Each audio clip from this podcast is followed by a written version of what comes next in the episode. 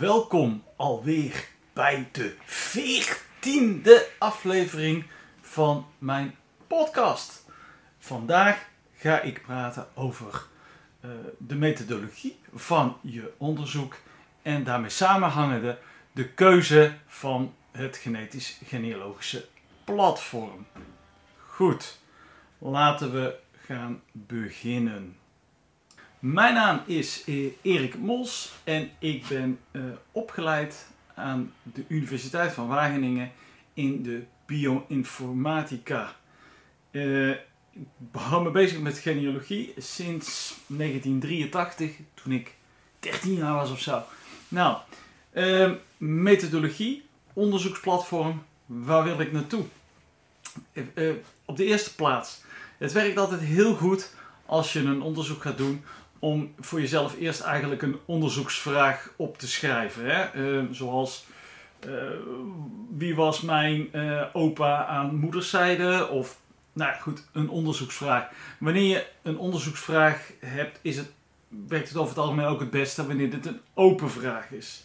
Dus geen vraag die je met ja of nee kunt beantwoorden. En onderzoeksvragen kun je ten alle tijden gedurende je onderzoek aanpassen of extra vragen formuleren. Wel is het zo dat een onderzoeksvraag geeft je richting. Richting aan je onderzoek. Schrijf die vraag gewoon op. Leg hem naast je uh, computer of, of, of, naast je bed desnoods op het nachtkastje. Zodat je iedere keer terug kan kijken naar die vraag. Welk onderzoek ben ik nou ook alweer mee bezig? Wat is mijn doel nu ook weer? Wat wil ik bereiken? focus je daarop. En vervolgens, afhankelijk van de vraag die je stelt, uh, en, wil je dan het antwoord gaan doen met genetische genealogie. Waarom zou je überhaupt anders naar deze podcast luisteren als het traditionele genealogie uh, uh, is dat je alleen maar bedrijft? Nee, jij hebt de vraag, die wil je beantwoorden met genetisch genealogisch onderzoek. En daarom luister je naar deze podcast. Misschien vind je mij grappig, amusant draai je dit af in een café om te laten horen hoe achterlijk mijn argumentatie klinkt. Kan ook. Vind ik ook leuk. Maakt me niet uit. Maar vandaag gaan we kijken naar wat is voor jou het geschikte genetisch genealogische platform. En dat hangt dus heel erg af van, van de vraag die je stelt. Als jij probeert een NPE op te lossen, NPE, weer een nieuwe term, dat staat voor non-parental event. Dat betekent eigenlijk in de meeste gevallen dat de vader onbekend is. Moeder onbekend komt ook voor natuurlijk, maar ja, dat minder frequent dan vader onbekend. Uh, ja, dat, dat, dat, dan gebruik je een andere onderzoeksmethodiek dan dat je bijvoorbeeld de familienaam wil onderzoeken aan vaderskant. Of dat je wil kijken uh, waar jouw mitochondriale DNA, de moeders, moeders, moeders, moederslijn vandaan komt. Of wellicht een onderzoek in hoeverre jij uh, Romeins uh, DNA hebt. Of heb je misschien iets van de farao's. Dat zijn andere onderzoeksvragen. Andere onderzoeksvragen die vragen om een andere onderzoeksmethodiek. Nou, laten we vooropstellen dat wanneer jij wil onderzoeken uh, naar, naar NPE-events, dus non-parental events, oftewel koekoekskinderen of gevallen van, uh, van adoptie. Uh, ja, dan kom je toch vaak terecht bij autosomaal onderzoek. En, autosomaal onderzoek, dat is het bekende onderzoek bij de grote bedrijven als MyHeritage, Ancestry, 23andMe, Living DNA en uh, niet te vergeten Family Tree DNA. Dat zijn de grote clubs op dat gebied. Maar wat bepaalt nou waar jij je onderzoek zou laten doen? Hoe kom jij tot de keuze voor welk bedrijf? En dan kun je gaan argumenteren. Kun je gaan kijken naar de, de grootte van het bedrijf. Oké, nou laten we dat doen. We gaan kijken naar de grootte van het bedrijf. Dan zie je dat Ancestry verreweg het grootste is. Ruim 17 miljoen DNA-profielen, meen ik, in hun database? Vraagteken. Uh, ja, klopt. Maar de meeste van die profielen, die, die profielen, het zijn mensen natuurlijk, die wonen in de Verenigde Staten. Ja, oké. Dus de kans dat jij daarmee matcht, die is zeker aanwezig. En je zal er ook heel veel matches scoren. Maar dat zijn allemaal matches in de kleine Centimorgan ranges.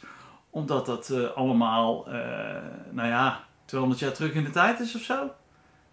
Hm? Nou, na de Tweede Wereldoorlog zijn er ook nog veel mensen geëmigreerd naar Amerika. Dus daar kun je ook nog familie en, en, en afstammelingen van vinden. En, en misschien uh, slam je zelf wel af en ben een oorlogsbaby. Hè, uit een onbekende vader die bevrijder was.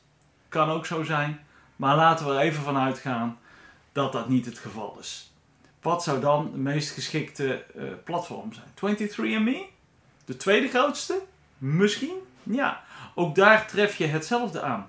De meeste mensen komen uit de Verenigde Staten en Canada. Het geval van 23andMe.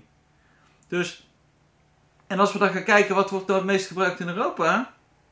En dat is toch, Nederland is in Europa hè, en België ook. Ja, klopt. Wat wordt daar het meest gebruikt? Nou, MyHeritage dus.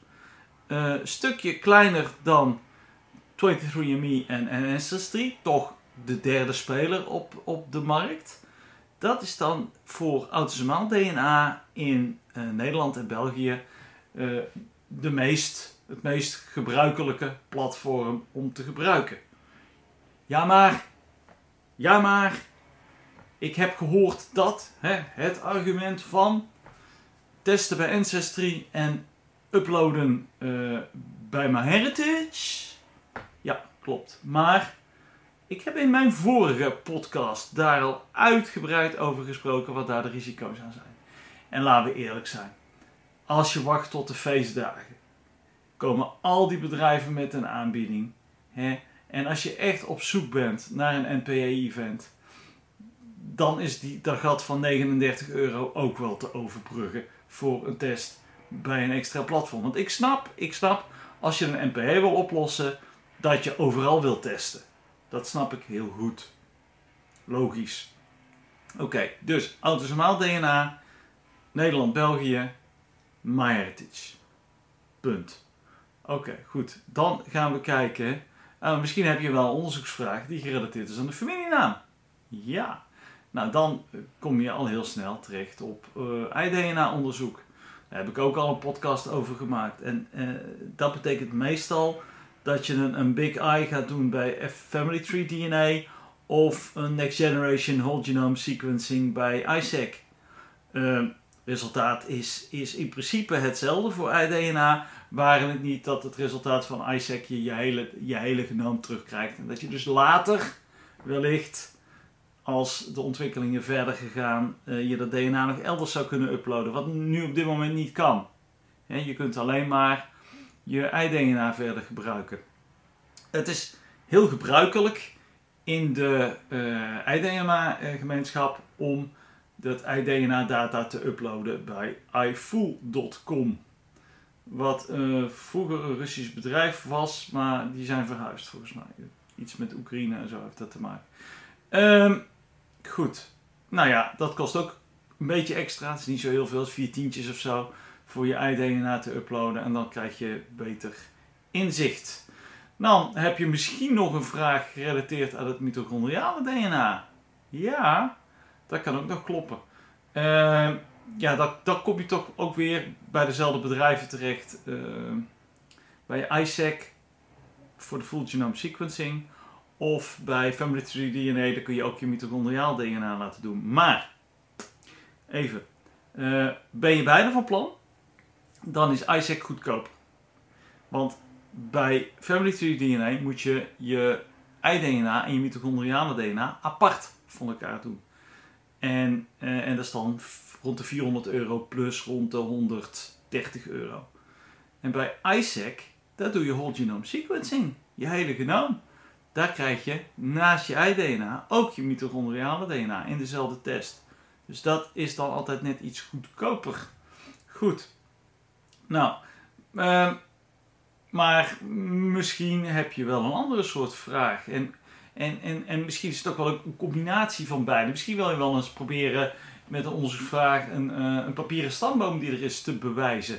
Ja, en dan zal je vaak een combinatie moeten gaan maken van onderzoeksmethodieken. Het zal dan ook wel eens gebeuren dat je niet alleen je eigen DNA moet onderzoeken, maar ook dat van een vierde of een vijfde neef die je nog nooit hebt gesproken. Hè? Zeker in een ei-DNA-onderzoek, in familienaamonderzoek, kan het heel erg interessant zijn om een vijfde neef, of een zesde neef, of een zevende neef, hoe meer, hoe verder, hoe beter, uh, met dezelfde familienaam, dat vooropgesteld, dat je, dat je daarvan een, een ei-DNA-onderzoek wil doen. Want immers, als daar hetzelfde resultaat uitkomt, dan kun je redelijkerwijs beargumenteren dat uh, jullie stamboom in die, in die zeven generaties naar boven, dat die dus klopt. Want je hebt hetzelfde ei-DNA en je stamt af op één lijn van diezelfde zevende generatie grootouder. Nou, dat is een hele mooie technologie. Dergelijke technieken kun je natuurlijk ook bij mitochondriaal DNA toepassen. Eh, om, om zo aan te tonen, of aannemelijk te maken, want 100% bewijzen uh, doe je het er niet mee, dat je afstamt van dezelfde voormoeder. Uh, autosomaal DNA kun je zo ook gebruiken tot ongeveer acht generaties terug in de tijd. Waren het niet natuurlijk dat je altijd moet rekening houden met endogamie. Juist. En wat was dat ook alweer? Endogamie. Endogamie speelt een grote rol bij heel veel onderzoek en zeker in uh, bepaalde gemeenschappen waar het vaker voorkomt. En uh, we spreken endogamie eigenlijk als, uh, over als, als neven en nichten met elkaar gaan trouwen en kinderen krijgen. Dat is het hoofdzakelijk. En ja, om, omdat je dan een, een vermenging krijgt van ouders en van grootouders, komt het dus voor dat je meer DNA-overeenkomsten hebt dan je mag verwachten op basis van de generaties die je ten opzichte van elkaar verschilt. In de sommige gemeenschappen, met name in de Akazi-gemeenschap van, van Joden in West- en Oost-Europa, komt endogamie heel veel voor. Endogamie komt ook heel veel voor in wat zwaardere christelijke gemeenschappen in de Bijbelbelt in Nederland.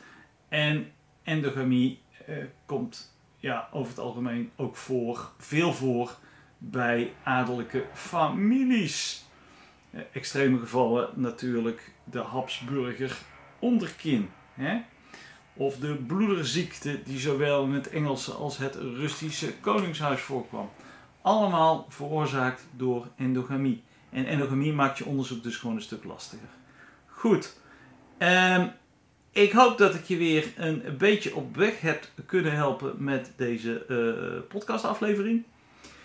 Tja, ik heb zo ongeveer uh, alle onderwerpen uit mijn uh, boek, uh, een genetisch genealogie werkboek, zo ongeveer wel behandeld. In het boek ga ik natuurlijk een stuk dieper dan hier in de podcast. Um, gebruik, wil ik deze podcast gebruiken om een boek te verkopen? Wellicht. Het is zeker interessant. Het is ook een mooi boek. Hè? En je ondersteunt mij er natuurlijk ook mee als je mijn boek koopt. Uh, desalniettemin, ik wil heel graag uh, ja, nog meer podcasts maken voor jullie. En dan wil ik ook onderwerpen doen die niet in mijn boek benoemd worden. Uh, het kan ook zijn dat ik gesprekken voer of samen live op onderzoek ga en dat in een podcastaflevering vastleg. Van alles is mogelijk. Je, je kunt me altijd een voorstel daartoe sturen stuur gewoon een, eh, een, mailtje naar erik met een k at filin.nl. Dat is dus erik.filin.nl. Dat kan ook via mijn website filin.nl. En doe, doe mij een voorstel voor een leuke podcastaflevering. Ik kom graag ook in gesprek met anderen over deze interessante materie. Voor nu, maak er een mooie dag van en tot een volgende keer.